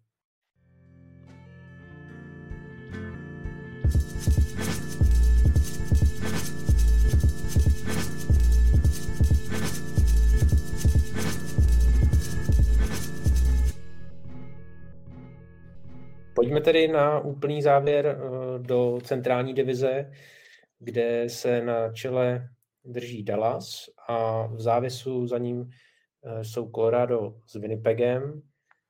Otázka na tělo, Honzo. Nepřekvapuje tě, že Jets jsou na tom až tak dobře? Zatím si eh, promysli odpověď a já jenom rychle dohledám otázku od Petra Friedy. Co říkáš na to, že Winnipeg prohrál dvakrát s Vegas? jo, kde Péťa vzal to, že nemám rád Vegas. To vůbec, vůbec není pravda. Jako já, Vegas naopak by byl docela sympatický přístupu, akorát to chování jejich posledních eh, dvou letech. No, uh, tak to, to, to se, se nebudeme zabývat drobnostma. Sezóna je rozehraná kvalitně, vůbec nic jsem na to neříkal Petře. Uh, tenhle vlak nestaví, ten je rozjetej. Uh, tyhle ty dvě zaškobrtnutí nás vůbec nemůžou zastavit. A, uh, ale abych odpověděl tomu na tvoji otázku původní, um, vlastně mi to překvapilo především po tom, co se zranil vel, vážně Nikolaj Ehlers. A uh, což je prostě výrazný oslabení, od kterého já jsem čekal nejlepší ročník v kariéře letos. A uh, ten na delší dobu, myslím si, že to bude ještě otázka do minimálně dvou měsíců, co bude pryč. Ale tam je, vždycky má člověk tendenci to srovnávat s tím posledním ročníkem, což je logicky, to je takový ten poslední vzorek, ale uh, ten kádr opravdu jako není, pokud teda odlídnem tomu, že některý borci už jsou starší, jako třeba Blake Wheeler, který už taky to nejlepší má rovno za sebou, tak ten kádr je prostě kvalitní, je dobrý, i včetně uh, obrany, která byla dlouhý léta problémem a to vůbec už není ten zásadní jako kámen, který by nás stahoval dolů, do, do hlubin. A já si myslím, že loni zažil jsem, i, nebo um, vnímal jsem i názor lidí velmi renomovaných, kteří se NHL věnují dlouhý léta, mají na starosti zase přední jako analytický weby. Uh, třeba Frank Seravali typoval, že Winnipeg vyhraje jako Stanley Cup tehdy. A před loňskou sezónou, což jako jsem si teda říkal, jako konečně Frank je s náma prostě na jedné lodi, jedeme do toho všichni. Frank se asi v životě nemýlil víc, protože jsem opravdu no, jako Stanley Cup byl hodně daleko ale myslím, že ten tým se vůbec nezměnil a ten, s Matějem jsme tady Winnipeg, myslím, že v předminulém díle rozebírali v nějakém tom jako preview, že tam opravdu jako je kvalita, kterou je brát, třeba brát v potaz a vládí trochu překryl samozřejmě ta, ta bída loňský sezóny, takový ten, ten smradlavý odér toho neúspěchu a letos je to, to, co podle mě jenom jako projevuje to, co opravdu oni jako v té kabině mají. Tam jde jenom o to, aby to v rámci těch mezilidských vztahů fungovalo, což jako častokrát prosakovalo na venek, že, že to není úplně ideální. Ale myslím, že ty hráči, který podle těch indicí způsobovali ty rozbroje, jejich jakoby tím, že stárnou, eh, tak výkonnostně jdou do pozadí v rámci důležitosti toho týmu. Takže už ani v rámci těchto těch věcí nemají takový slovo a Já, já jsem to typoval mm, i samozřejmě v tom jako hrál trochu jako emoce spíš než rozum, ale, ale uh, že to bude playoff a ostatním si stojím a myslím si, že to k tomu směřuje, že ten tým hraje prostě dobře a nelze říct, že by měl gigantickou vyloženou slabinu. Já si v současné chvíli tady, když poslouchám Dennyho, tak si pohrávám s kartičkou Phila Housleyho v drezu Winnipegu Jets a když se koukám na Joshe Morriseyho, tak mi hodně připomíná, nebo respektive za mě největší důvod, proč uh, Winnipeg hraje výrazně líp než v loňské sezóně, kdy já jsem přesně Franka Serevaliho poslouchal, nebyl jsem teda až takový optimista, že bych typoval na, na vítězství ve Stanley Cupu, ale typoval jsem, že to je černý kůň a že by se mohli dostat třeba i do finále, což, takže jsem taky na tom totálně pohořel tak za mě je to ta zlepšená obrana. Prostě začíná to Morrisím, ale pokračuje to i dalšíma. A to jsme tak trošku jako typovali tady, protože Rick Bonus, jestli něco v něčem je dobrý, tak je to prostě trenér, který totálně dokáže naučit Becky bránit, nebo celý tým bránit. Dokázal to v Dallasu, eh, pracoval dlouhá léta s Viktorem Hedmanem v Tampě eh, a s dalšími obránci v minulosti. Jako je to fakt defenzivní specialista a Winnipeg letos jak loni byl defenzivně naprosto příšerný, celý tým, tak letos hraje velmi dobře. Conor Halebak eh, navíc je zpátky v té vězi na formě, patří k tomu tý nejužší špičce nejlepších golmanů letošní sezóny, štve mě, že loni jsem ho fantazii měl, letos mi to ne, ne, neklaplo a on chytá výrazně líp, takže za mě Winnipeg... Eh, doplnění tohohle pointu, oni mají nejméně obdržených branek z celé té divize, no což prostě vypovídá o tom, co tady popisuje. To je totální obrat. To je obrat prostě od 180 stupňů, protože oni ta defenzíva fakt byla strašná. Takže i když chtěli troce a získali troce z vyše eh, Rika Bonuse, tak, eh, tak defenzivně, defenzivně to je fakt jako možná skoro stejný, protože je to fakt jako expert a, a dokázal ten tým otočit a tohle si myslím, že bude pokračovat, protože prostě Michael Buck, který je fakt jako elitní golman, a ještě jak se vrátí Ehlers, tak ten tým půjde nahoru. Takže vlastně za mě to, co jsem jako čekal loni a spálil jsem to na tom, tak, tak možná přijde letos, já jsem za to rád, protože Winnipeg mám rád. Bylo mi líto, že to vypadalo, že se odstřelí celý to jádro toho týmu. Nakonec mu dali ještě jednu šanci a třeba západní divizi, která, nebo v západní konferenci, která je prostě slabší, to je vidět od začátku sezóny, tak, tak si myslím, že by nakonec mohli letos teda patřit k tím, k tím překvapením a mě to potěšilo mě to. No. A Tome, ty si vytáhnul tady tu otázku na tělo, že jaký ty máš vlastně vztah takhle k Winnipegu? Víš, už jsme takhle v osobní, na no. osobní no. rovině. Otázka na tělo jako zpátky, jo? Trochu. Uh, takový neutrální. Jako, jsou, ti jedno, jsou ti jedno, jako všem, věď asi. Uh, jedno asi ne, ale uh, jsem rád, že uh, se tam trošku uklidnilo, ustálilo, Přece jenom jsem si myslel, že po tom horkém létě v chladném Winnipegu se tam třeba něco změní eh, k horšímu, ale uh, nakonec ani, ani to, to C, co sebrali Wheelerovi uh, s tou kobinou, asi za stolik nezamávalo. Uh, s novým trenérem si to tam asi sedlo a zdá se, že, že to zatím funguje. No. Uvidíme, co, co další týdny a hlavně co uh, další soupeři, protože ze zdola se už eh, začíná zvedat Nashville a také St. Louis. A právě Blues po šňůře z osmi porážek eh, přešli eh, k šňůře sedmi výher. A tak se zdá, že jsou zase zpátky. Matěj.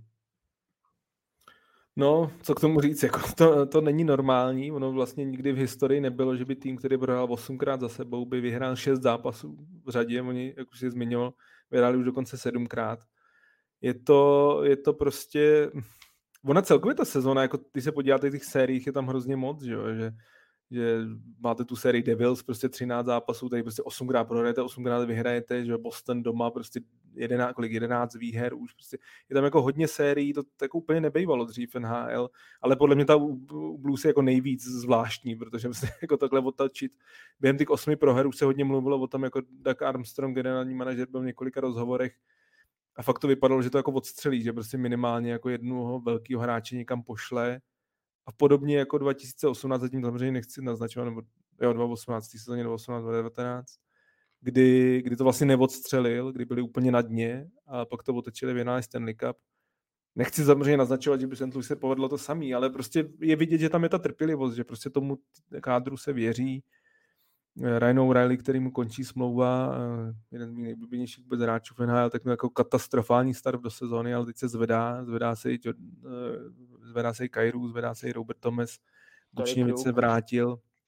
Jordan Bennington, který měl prostě 14 dní naprosto hrůzo strašný, tak teď zase má jako 14 dní, kde prostě chytá jako jeden z nejlepších golmanů NHL. No je to jako na houpačce, ale já prostě jsem Blues před sezónou věřil, mě se jako ten tým líbí, myslím si, že oni tam procházejí trošku nějakou možná jako změnu identity, protože to byl vždycky jako hodně tvrdý tým, v podstatě i to jejich playoff tažení bylo tak jako na pevný obraně a, a že ty týmy jako nepřehrály, ale spíš jako převálcovali silou tak s hráčem jako Tomes a Kairu se ten styl trošku mění, protože to jsou jako vyloženě technický borci moderního střihu, který uvidíme v NHL posledních letech víc a víc. Takže možná i to se trochu projevuje, ale, ale já jsem rád, že jako zůstaje trpělivý a za mě to prostě je tým do playoff, myslím si, že se z toho jako dostali a že, že se jako vrátí zpátky. Než tam jsme zase říkali, že se asi podepsal ten, ten výlet, výlet do Evropy a že taky ten tým má jako navíc. Jussi Saro se konečně, to máme fantazii, se konečně se dostává do formy, protože začátku to byla hrůza. Já se omlouvám, že tady pořád přihazuju ty fantazity, ale vždycky má to tak jako v hlavě, to tam mám, že Nashville to za samozřejmě sleduju se hodně. Ne, tak já jsem třeba draftoval, že jo, Eaglese, jsem říkal, že to, to moc zmiňoval a po třech zápasech nazdar, no, takže těch provarů tam je víc. A i Jozy, Jozy už se zvedá, takže i tohle, tohle je příjemný. A ty jsem měl na začátku zmiňoval v téhle divizi ještě Dallas. A Dallas, nechci říct to překvapení, ale mně se jako fakt se mi líbí Dallas pro mě to je trošku jako, jako západní Boston, ne v takovém míře, ale prostě něco podobného, protože mi se strašně líbí, že prostě tam letos se strašně zvedli ty starý borci, pohřbívali jsme tady Seigina s Benem a Ben prostě totální uživení, Seigin taky hraje jako velmi dobře. Hrajou fakt nechci říct úplně na to, kolik berou peněz, ale už se k tomu přibližují. Už to, ne, už to nejpadá tak katastrofálně za to, jaký mají platy. Já, jak já myslím, že Ben stal jako fakt reálně, reálně z mrtvých. Jako no, to, jako, je, to je fakt, fakt, fakt, fakt hraje jako výborně, je, je, je oživlej, oba dva.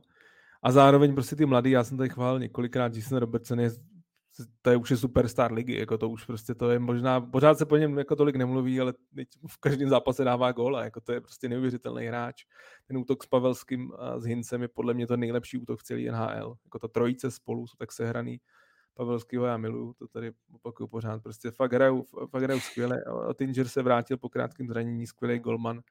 Mně se Dallas jako moc líbí, jak jsem říkal, Peter DeBoer má vždycky tu první sezónu v týmu dobrou a zatím to vychází tady Uvidíme, jak dlouhodobého hlediska, ale pro mě Dallas je možná, jak jsem loni věřil nějak tomu Winnipegu, že bude černý kuň, tak letos by to mohl být fakt Dallas, že by mohl to totálně jako to a ještě tyhle ty starý borci si prostě užít to jedno tažení. Uvidíme, uvidíme, jestli posílejí pak během sezóny, eh, nějaký třeba ještě back by se jim hodil, ale, ale moc se mi ten tým líbí, jak hraje a, a je fakt, fakt si myslím, že to je jeden z nejlepších týmů na západě po zásluze. Příliš uh, důvodu optimismu nemá Chicago, Eh, které se už eh, začíná po tom relativně slibném startu postupně propadat eh, a tak nejvíc důvodů k úsměvům způsobilo slavnostní vyřazení dresu Mariana Hosy. Jeho kariéru už jsme tady probírali s uvedením do hokejové síně slávy. On to asi se shodneme, že ta Hosová 1,80 patří pod strop Chicagské haly. Jo, naprosto právem. Legenda, co tam odkroutil mnoho ročníků a i po těch neuvěřitelných peripetích, že jo, kdy dvakrát prohrál finále Stanley Cupu, tak se dokázal vrátit a potom ho vyhrát několikrát za sebou. Ten jeho her, hm, hokejový nebo kariérní příběh je opravdu jedinečný. Plus samozřejmě netřeba zmiňovat, že co týče kvality jako toho hráče, to bylo absolut, to absolutně neuvěřitelný borec, který uh, byl totální hvězdou té soutěže a nejenom to, ale i do velké míry. Zmiňovali jsme tady na začátku Patrice Bergerona, ne, nechci absolutně um, tady vymýšlet story, že uh, Marian Hossa je na podobný úrovni z hlediska kvality osobnosti, ale pokud jde o vzora, vzor pro, pro mládež a pro začínající hokejisty, tak je to na jako podobném levelu. Je to, je to prostě vzor, který uh, dalo by se jako možná trošičku říct, že až bez chybičky, uh, a jo, to, je prostě, ta diskuze je taková uh, hodně růžová a pozitivní. Já si myslím, že není moc uh, co vymýšlet, že by ten, ten hráč uh, neměl dostat takovýhle, takovýhle ocenění. Je samozřejmě škoda, jak ta kariéra byla zakončena tím jeho kožním problémem s tou, s tou uh, uh, jeho výstrojí a vůbec, co s tím bylo spojené, velmi jako unikátní trouble, který um, vedl k tomu konci své kariéry, ale pokud se bavíme o vyvěšení toho, toho dresu, tak uh, tam to moc, uh, to moc není otázka, tam ta odpověď jasná z mého pohledu. Jo, ten jeho odkaz je prostě, že přišel jako hotový hráč k týmu, který byl super talentovaný, ale byl neuvěřitelně mladý. Oni našli prostě peníze, ještě na to by podepsali prostě hráče, který on tam přicházel v kolika nějakých 29, jako velká hvězda, nebo jedna z velkých hvězd ligy a, a byl takový fakt to, tím posledním dílkem do toho týmu, který z týmu jako z velmi talentovaného posunul jako největšího favorita a hned v té první sezóně to prostě potvrdili a ten jeho odkaz, to je vidět, jako když posloucháte Patrika Kejna a Jonathana Tavese, jako jak o něm mluví, tak prostě on je vlastně jako strašně moc věcí naučil. I třeba si myslím, měl velký vliv i na Duncana Keita s Petem Simbrookem, který už jako byli starší, ale ještě neměli tolik jako těch zkušeností a, a Hosa tím svým pozitivním přístupem a, a jako hroznou pracovitostí na tom ledě, že on fakt jako, jo, třeba k tomu Patrici Bergeronovi, i když Bergeron je centr a Hosa je křídlo, ale Hosa je fakt jako za poslední dvě dekády pro mě jako jedno z nejlíp bránících křídel v NHL a jako strašně jako poctivý hráč, který zároveň hledával kupu gólů, že když si jako vzpomenete časy v Otavě a, a, a, a v Atlantě, tak to byl super střelec, jako to bylo, to bylo prostě kanonáda. V Chicagu změnil trošku ten styl, ale o to vlastně důležitější pro ten tým byl.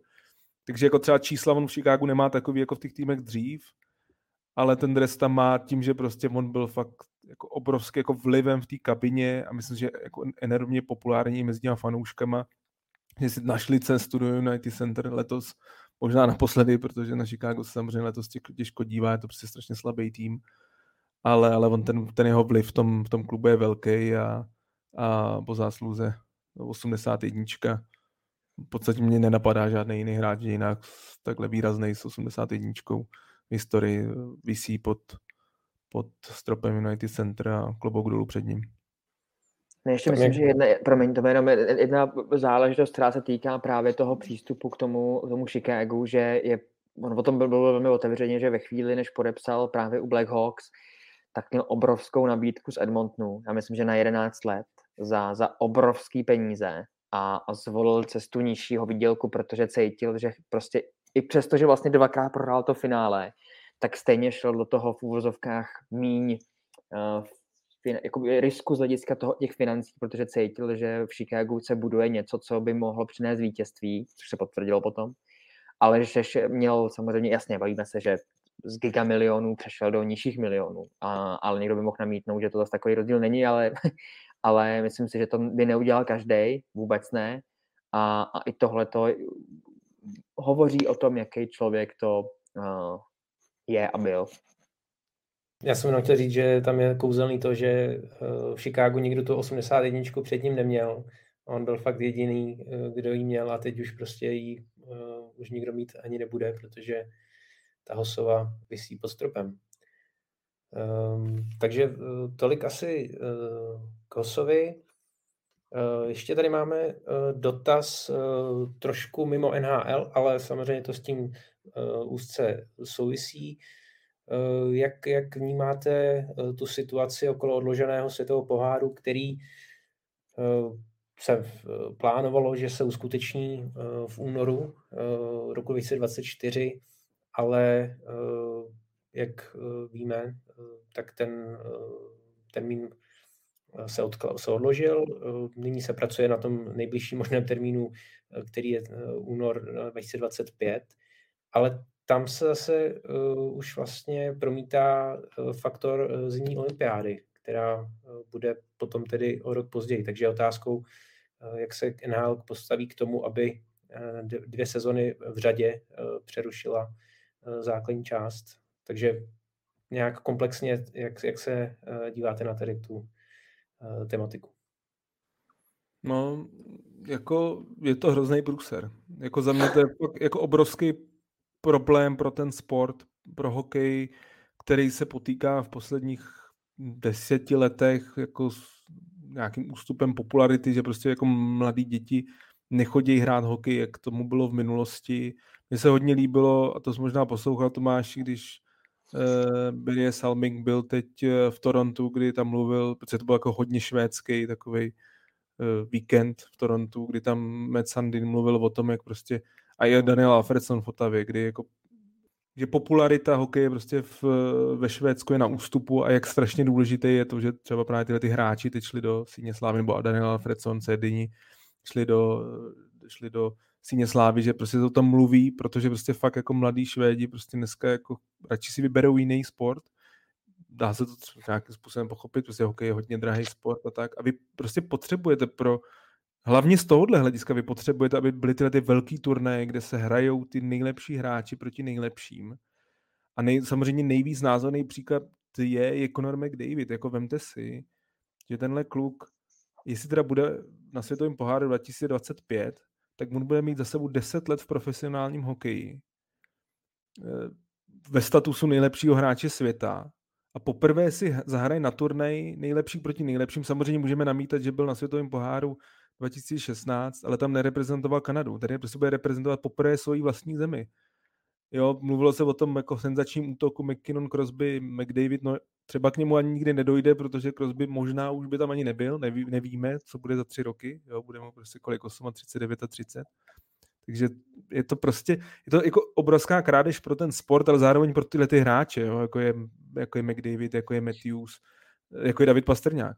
Jo, prostě to je, jako je to, ač teda ten z těch 2016 samozřejmě to zahrál, ale prostě těch příležitostí za mě má být jako daleko víc.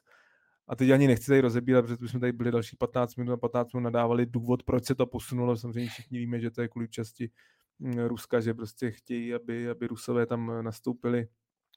Pobavil mě Malkin, který v jednom rozhovoru řekl, že, že to vlastně nechápe, proč by tam měli hrát, když hrajou každou noc proti americkým hráčům, nebo ruský hráči hráčů, hrajou proti americkým a kanadským hráčům v tak proč by neměli hrát tady. No to si každý přeberte podle svého.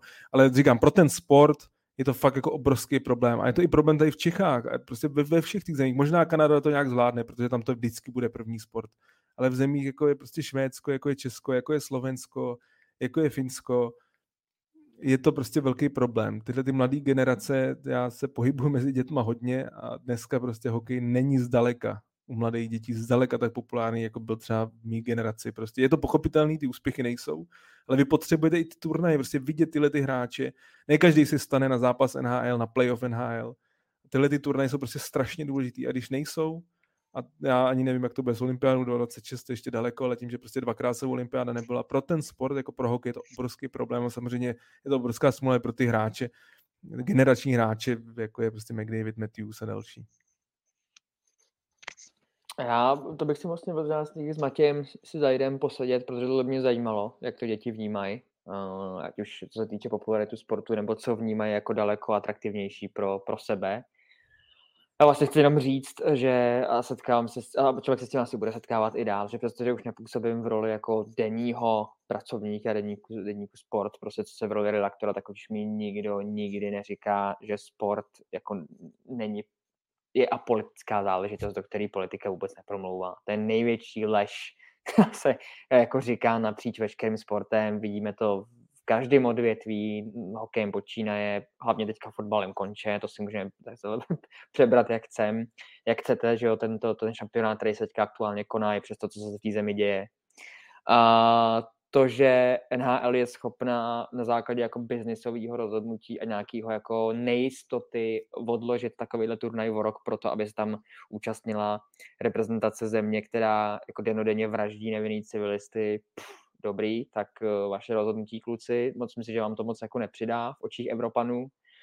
A, a je to opravdu jako, to člověk může jenom krotit hlavou nad takovýmhle, nad takovýmhle vývojem situace. Druhá věc je ta, že já si myslím, že se tady, to myslím, že je taky dobrá docela studie, a která by mě hodně zajímala vidět, jakým způsobem se děti chovají při vybírání těch sportů, že já si myslím, že do Švédska a dalších států jenom dotejká to, co se děje v Česku už dlouhodobě, že to prostě uh, není a nebude um, první volba, uh, ať už z hlediska financí nebo jiných věcí, které do toho budou jako vstupovat teďka tady hodně zafabuluju, ale se dostáváme potom i jako k oteplování některé tímhle těm věcem, že jo, který samozřejmě lidním sportům úplně jako neprospívají. Ale abych se vrátil k té otázce uh, z hlediska hokeje, Uh, Matěj říkal, že tady docela hodně pochlebujem uh, z týče jako názoru, ale já nemůžu zase udělat nic jiného, než že to jako absolutně jako souhlasím s tím letím. Prostě sledujeme tady jako jed... hokej paradoxně asi v nejlepší kvalitě, která kdy v historii byla a, a nemáme možnost sledovat národní týmy, jak se to ty nej, nejlepší borci prostě rozdají proti sobě na nějakém turnaji, kde opravdu o něco půjde. A je to jenom kvůli důvodu, který eh, je, jak už jsem ho tady popsal, pro normálního člověka. No, pro, tak, nechci říkat pro normální člověka, to je takový jako um, prázdný rčení. Prostě pro mě je to absolutně uh, totální provar lidí spojených s tímhle tím rozhodnutím. Jako, jako absolutně nechápu, nerozumím. Uh, kdyby tam Rusko nebylo, je to absolutně bez problému. A, a tohle, navíc čekáte na to, jako, že se teda, dobrý, tak se konflikt, konflikt jako třeba vyřeší, nějakou mírovou dohodou, nebo snad, aspoň z mého pohledu, teda ty, ty, ty rusové to, to území opustí a co potom, počkáme teda jako rok a řekneme, jo, hoši, super, všechno paráda, všechno dobrý, poplácáme se po rameni a oni teda budou jako reprezentovat ten, ten tu zemi uh, na mezinárodním poli. Uh, tak když, když prostě jako business vyhraje nad, nad nějakýma hodnotama. No.